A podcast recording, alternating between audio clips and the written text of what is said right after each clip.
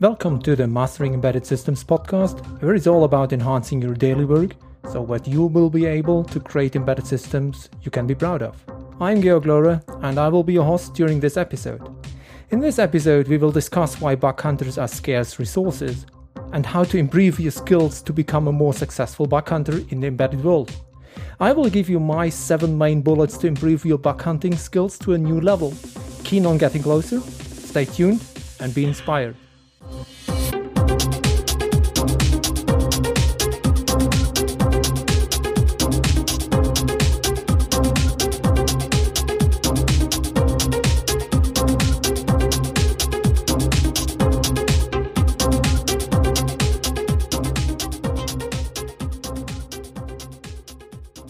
Hi, what's up, everybody? First of all, let's have some feedback to the last episode.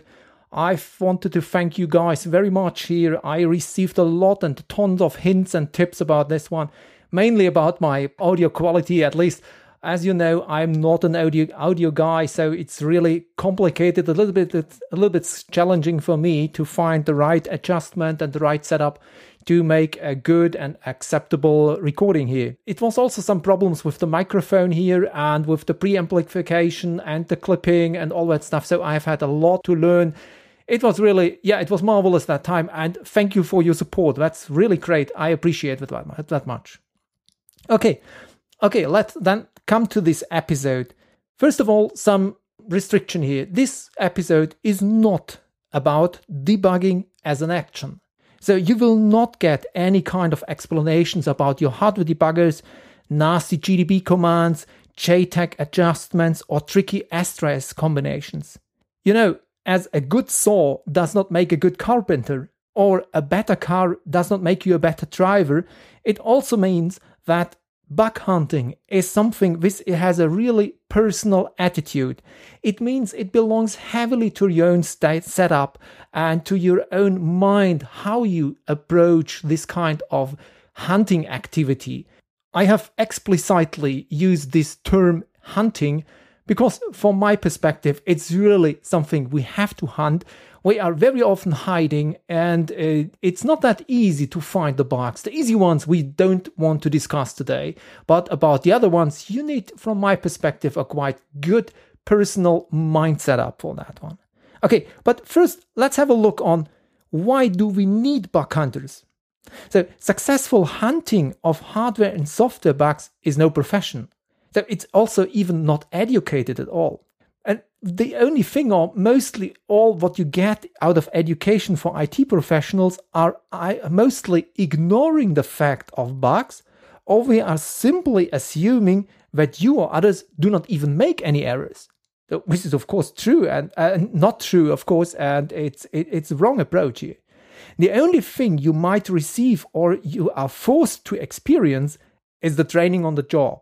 So that means the knowledge about bug hunting is mainly empirical. That means you need a lot of intention and also experience to become better. Many of us have undergone this painful and stony way by themselves. I know what I'm talking for.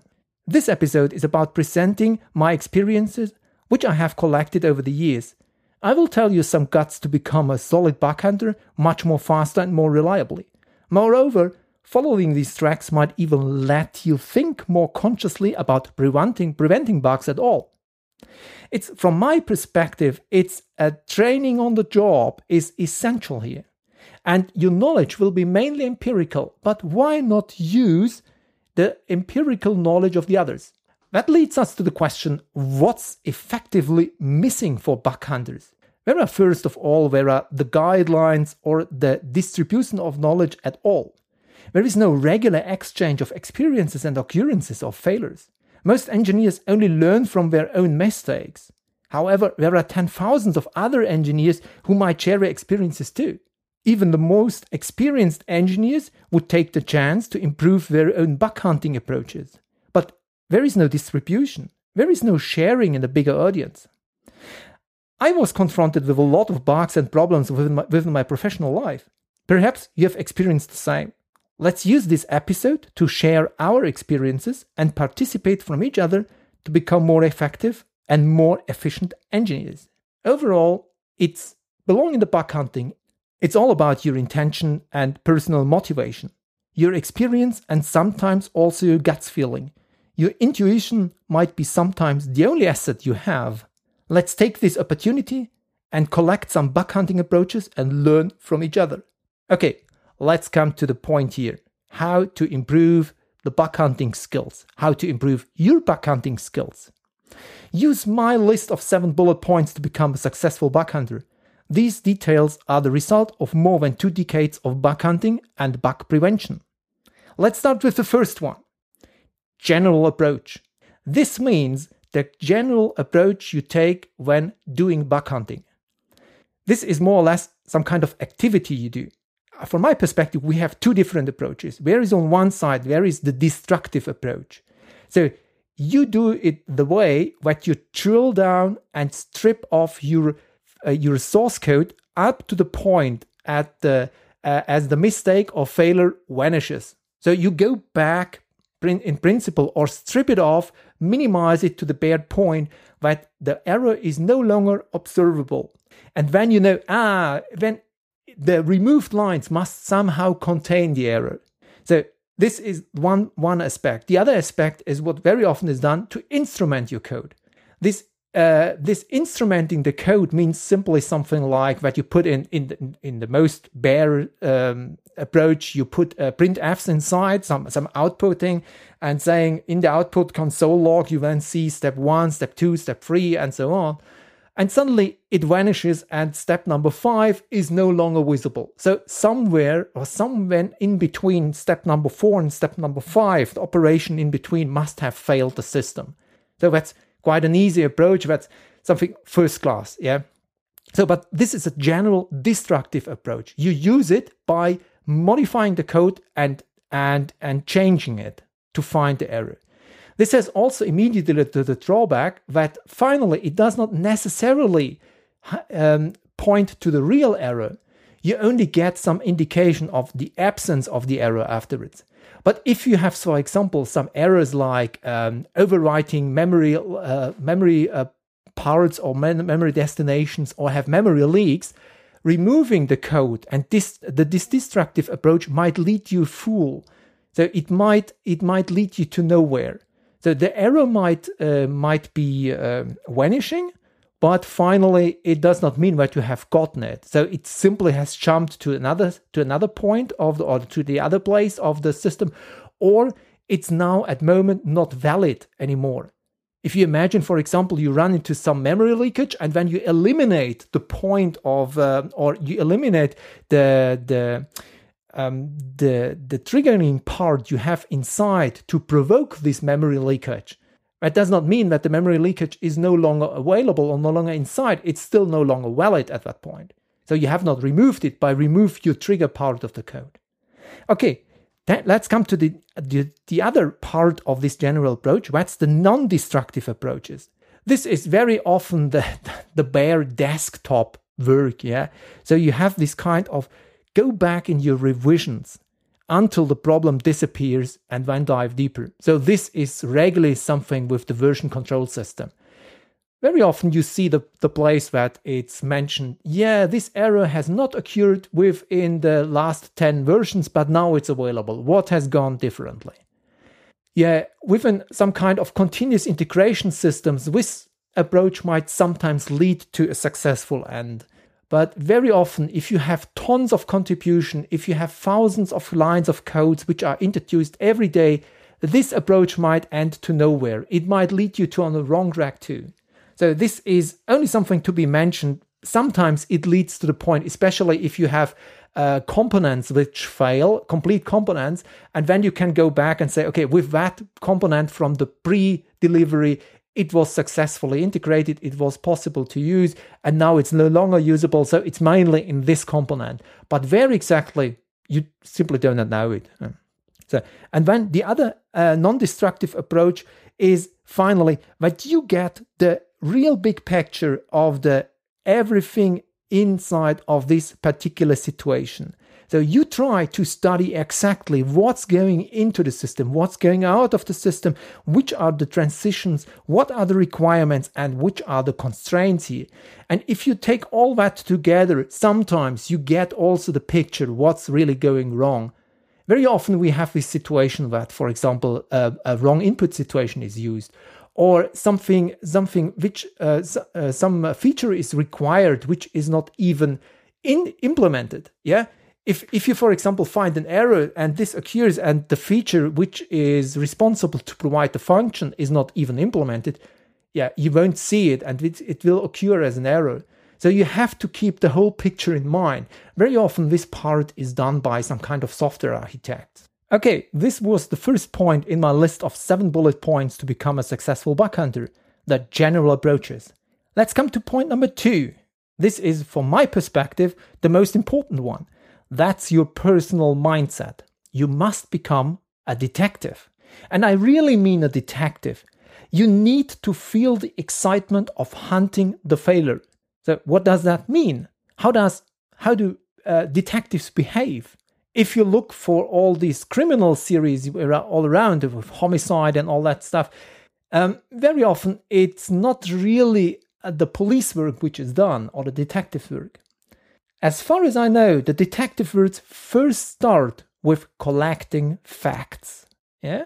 So that means you have to collect all the facts you have available about your particular problem.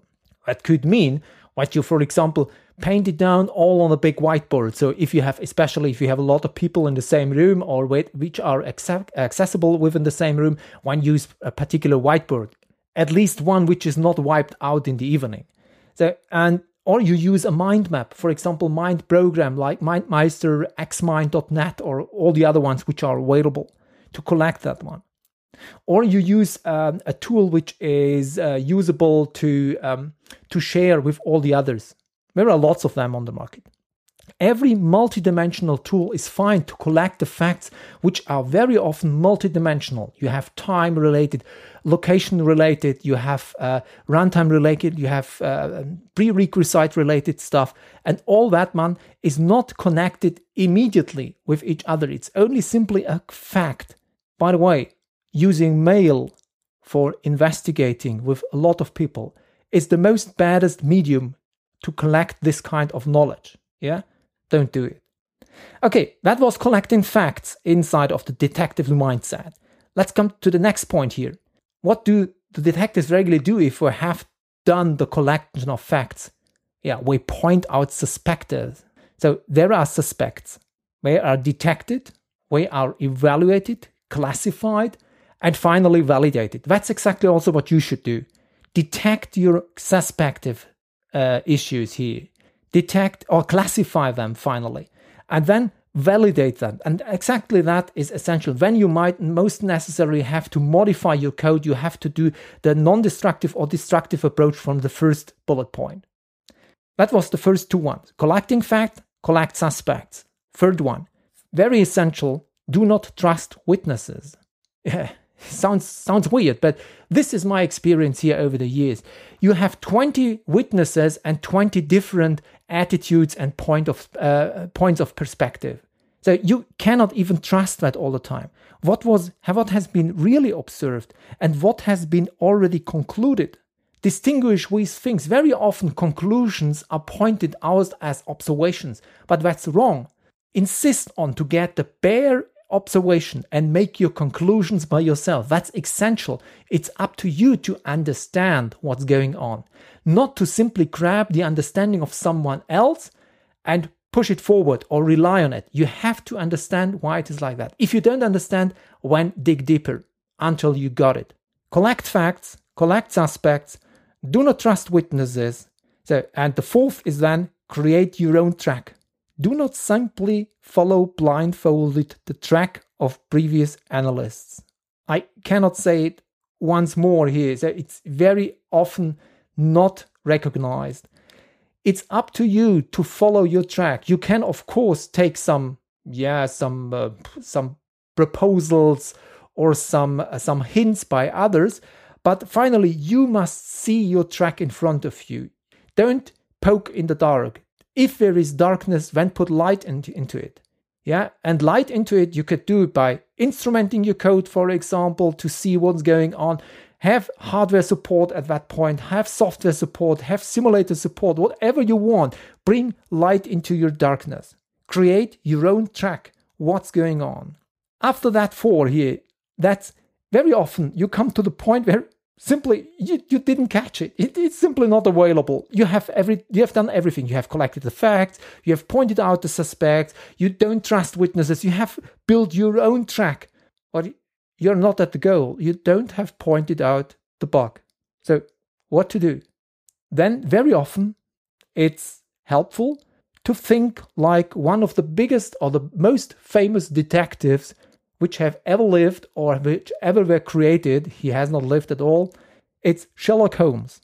And one of the most famous quotations by Sherlock is Once you eliminate the impossible, whatever remains, no matter how improbable, must be the truth. So, what I mean is think the impossible. If you have done all the possible things, finally, there must be something impossible not in a technical matter, of course, because it seems to be not impossible, but impossible from your current understanding and current perspective to be realizable. So you have to think about how could the impossible be true. So if you, for example, have um, um, a memory leak or you have um, a memory corruption somewhere and you have digged out everything, what's going on? One start to think the impossible. And impossible are sometimes hardware failures, compiler failures, things of misusage, um, mask failures, things like that.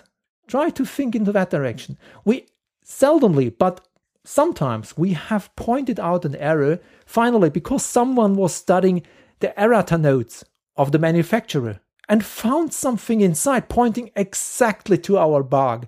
We we describe what you can observe in their errata because the chip has an, has an error. And we were searching for hours and for days and didn't find anything. Regular questions as a support for this kind of approach with Sherlock Holmes are let's imagine. Yeah? Start your question with let's imagine this one is true. What else must be true that the overall scenario sustains with that failure? Think the improbable. Yeah, try it. Give give it a try. Okay, so we have five different aspects for the detective mindset: collect the facts, collect the suspects, do not trust witnesses, create your own track, think like Sherlock Holmes, and now the final one. Sometimes you do must do something like good cop and bad cop. Or maybe a little bit more closer is the devil's advocate.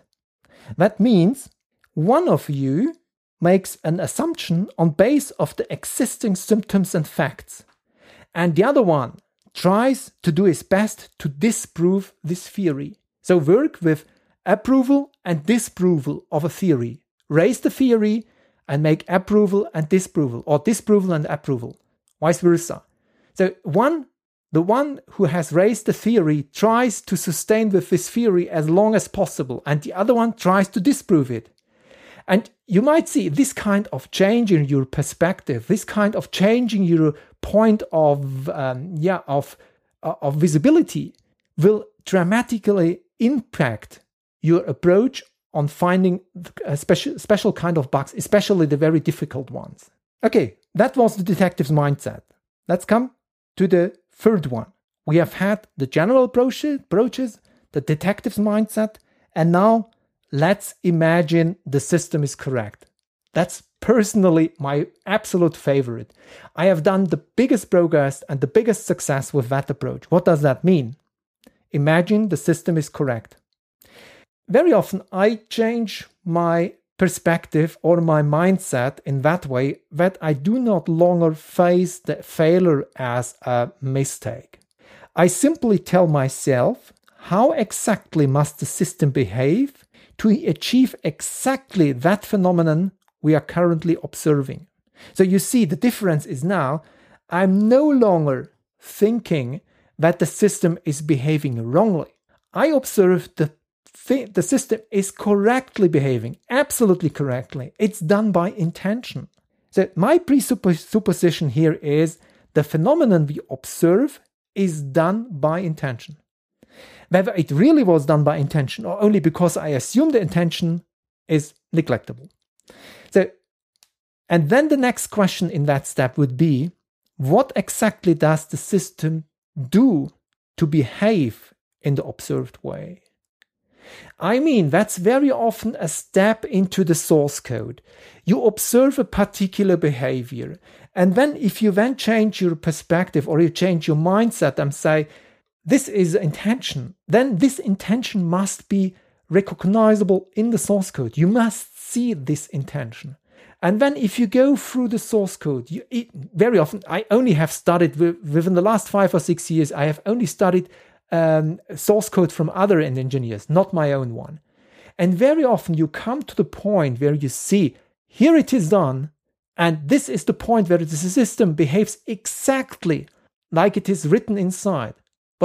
It's wrong in the overall scenario. It's a failure in our in our general understanding. But in this particular understanding, the system behaves absolutely correct according to the source code.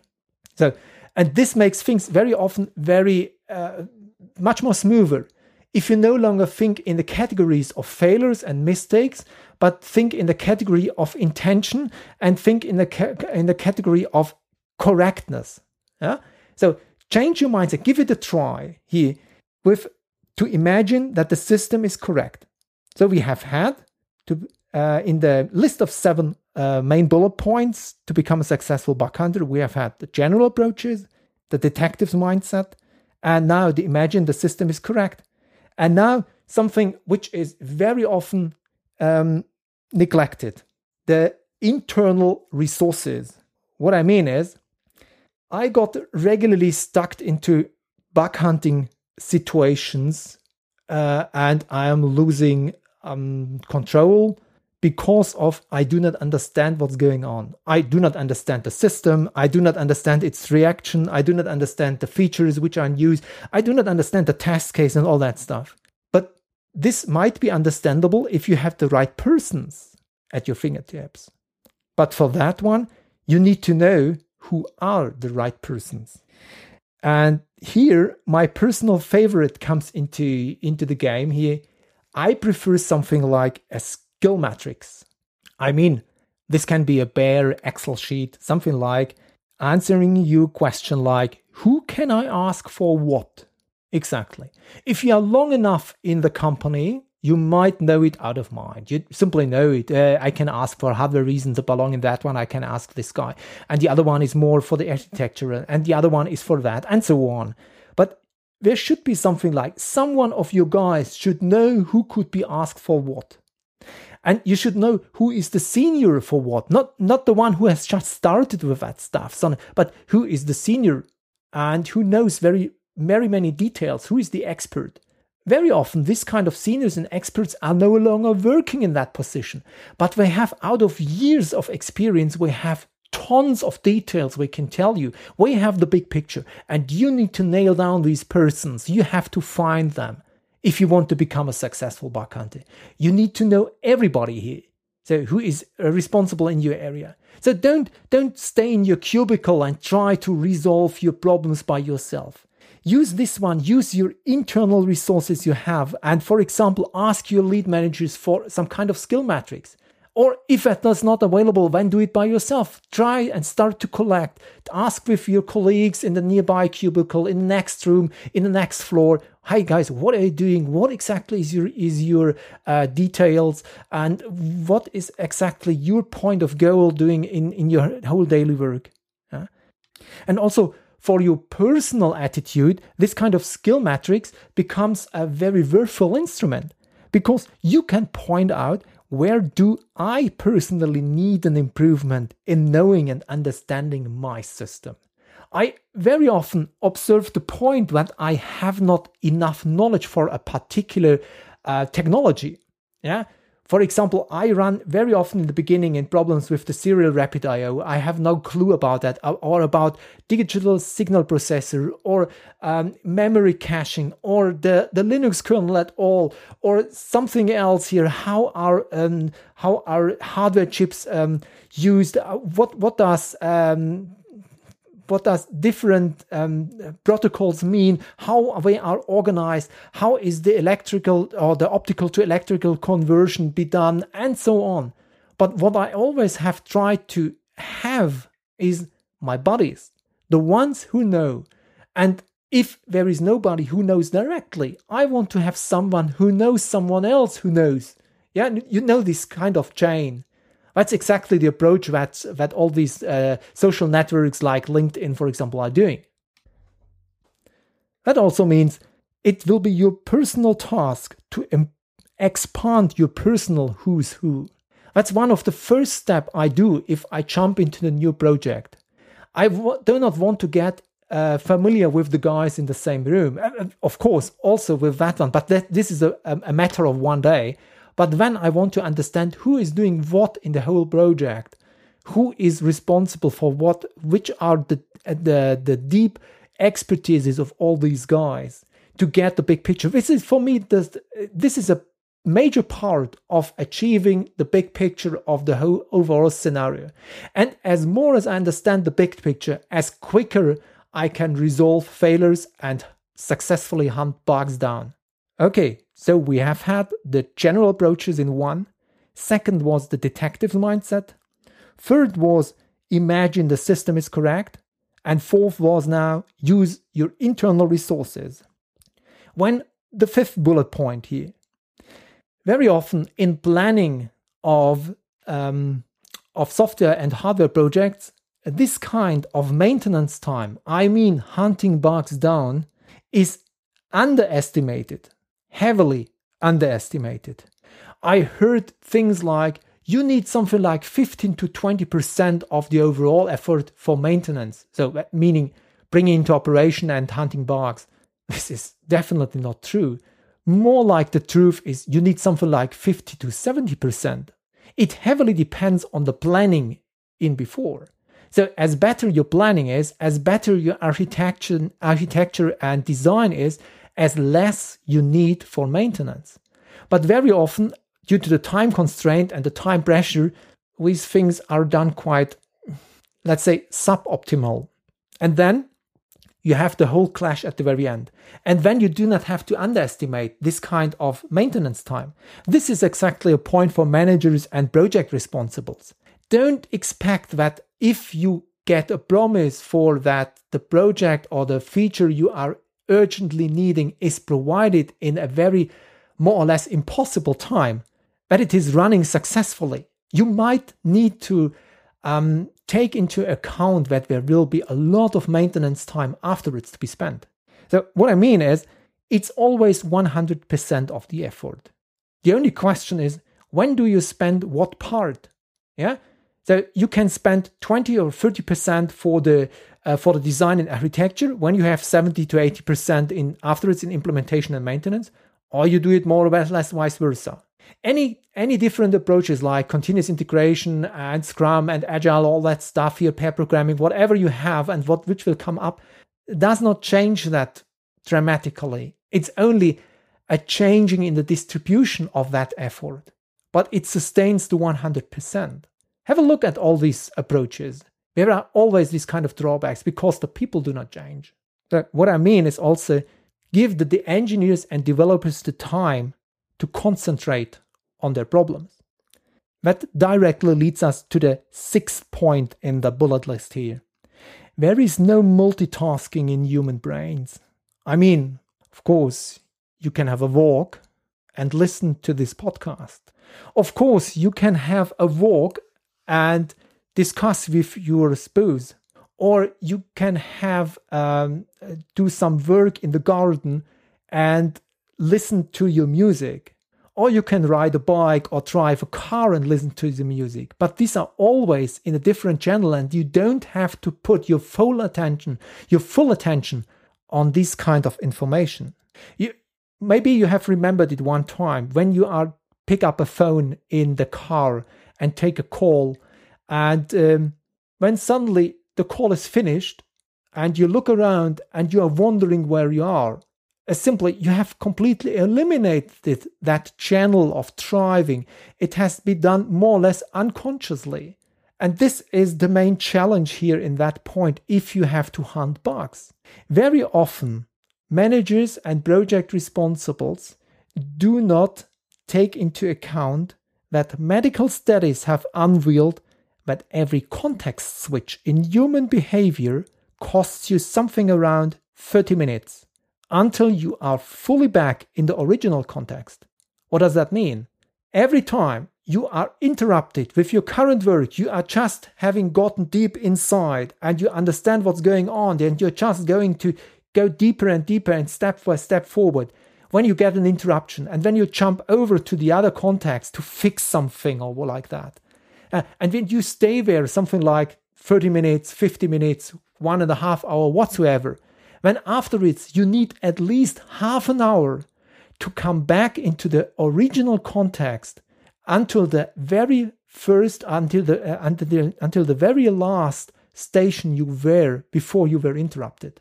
So that means if you are interrupted that will be immediately some kind of waste if you have four interruptions per day we have already wasted two hours of working time by that engineer eight interruptions and this must be no exception in particular jobs means 4 hours of waste. So finally, with 8 interruptions, you have put the effectivity and the efficiency of the engineer to 50% per day. Uh, most likely not what the one what you want finally. And interrupting the guys too many and too often simply thwarts the goals you are intending to fulfill. So keep a mind on that and don't don't uh, overstress it here with the interruption and the context switches. We have now six of the seven bullet points to become a successful hunter. It was first the general approaches with the destructive and non destructive approach, the detective's mindset you should achieve, then to imagine that the system is correct, some kind of mindset changing, use your internal resources as an asset, when the estimation of maintenance times, which is regularly underestimated, and now the context switches, which are waste of effort. And finally, now the last point, and this is some point which points into the future of bug hunting. It's simple, it's only narrate your problems. Tell the others about your problems. Make thing make something which the Japanese call Yokotenkai. That's best practice sharing. In this perspective, or from this perspective of bug hunting, it means make the failures public, prevent their reoccurrence in your company, in your organization, whatever this organization is. they always try to prevent this particular kind of bug. How often do we have had the situation that we have found a bug? It was really an ugly thing and it was embarrassing and painful and whatsoever. You, you know these kind of situations. And then you say, okay, hopefully I cross fingers that it will never, never happen again. But two, three, four years later, bang, the same problem appears again and raises its ugly head. this is something you, yeah, you don't have to undergo that way. So always spread and uh, yeah and share your experience with failures so this means finally here that a good telling of failures and particular failures in specific system will prevent new failures much more better than theoretical approaches about how failures might look like and how uh, failures could be classified and how to use the debugger and all that stuff. But you have to, you should have some kind of lessons learned sessions. Uh, I, I know this is a buzzword. Some guys of you might not hear that well, but if it's done seriously, lessons learned This could be really an asset for everybody of us. So, these were the seven bullet points to become a more successful bug hunter from my perspective. Now I'd love to hear from you. What's your experience in hunting bugs in software and hardware? How do you do bug hunting? What are your preferred approaches for bug hunting? What kind of challenges do you observe in your bug hunting and being a bug hunter? Do you have a habit or usage that I didn't list here? Or do you want to agree or disagree with me about these approaches? I'd love to hear from you. Please comment on the show notes at embeddedsuccess.com slash episode 02 and let me know your experience, your thinking, and what you're using and how you're using it. You can get this list of bug hunting skills that I recommended in the show notes at embeddedsuccess.com episode 02. And I'd love to hear from you what bug hunting skills you use and what are your experiences. Please comment there on the show notes and let me know what you think. Also, send me your feedback for future episodes on the Mastering Embedded Systems podcast. You can ask questions, send me suggestions about things you'd like me to cover, about how to master embedded systems. Just email feedback at embeddedsuccess.com or give me a Twitter message to at Georg Lohrer. And I hope that you have enjoyed this podcast episode. If so, I would very much appreciate if you could grant me a rating at, at iTunes or Stitcher. Both of them are meanwhile registered, or I have registered the podcast there, finally achieved that one. And moreover, any kind of honest feedback are welcome or is welcome. All the links, mentions and notes are available in the show notes at embeddedsuccess.com slash episode 02. Thank you for listening on this episode. I look forward to hear you again in next week's episode. Ciao. Emerging.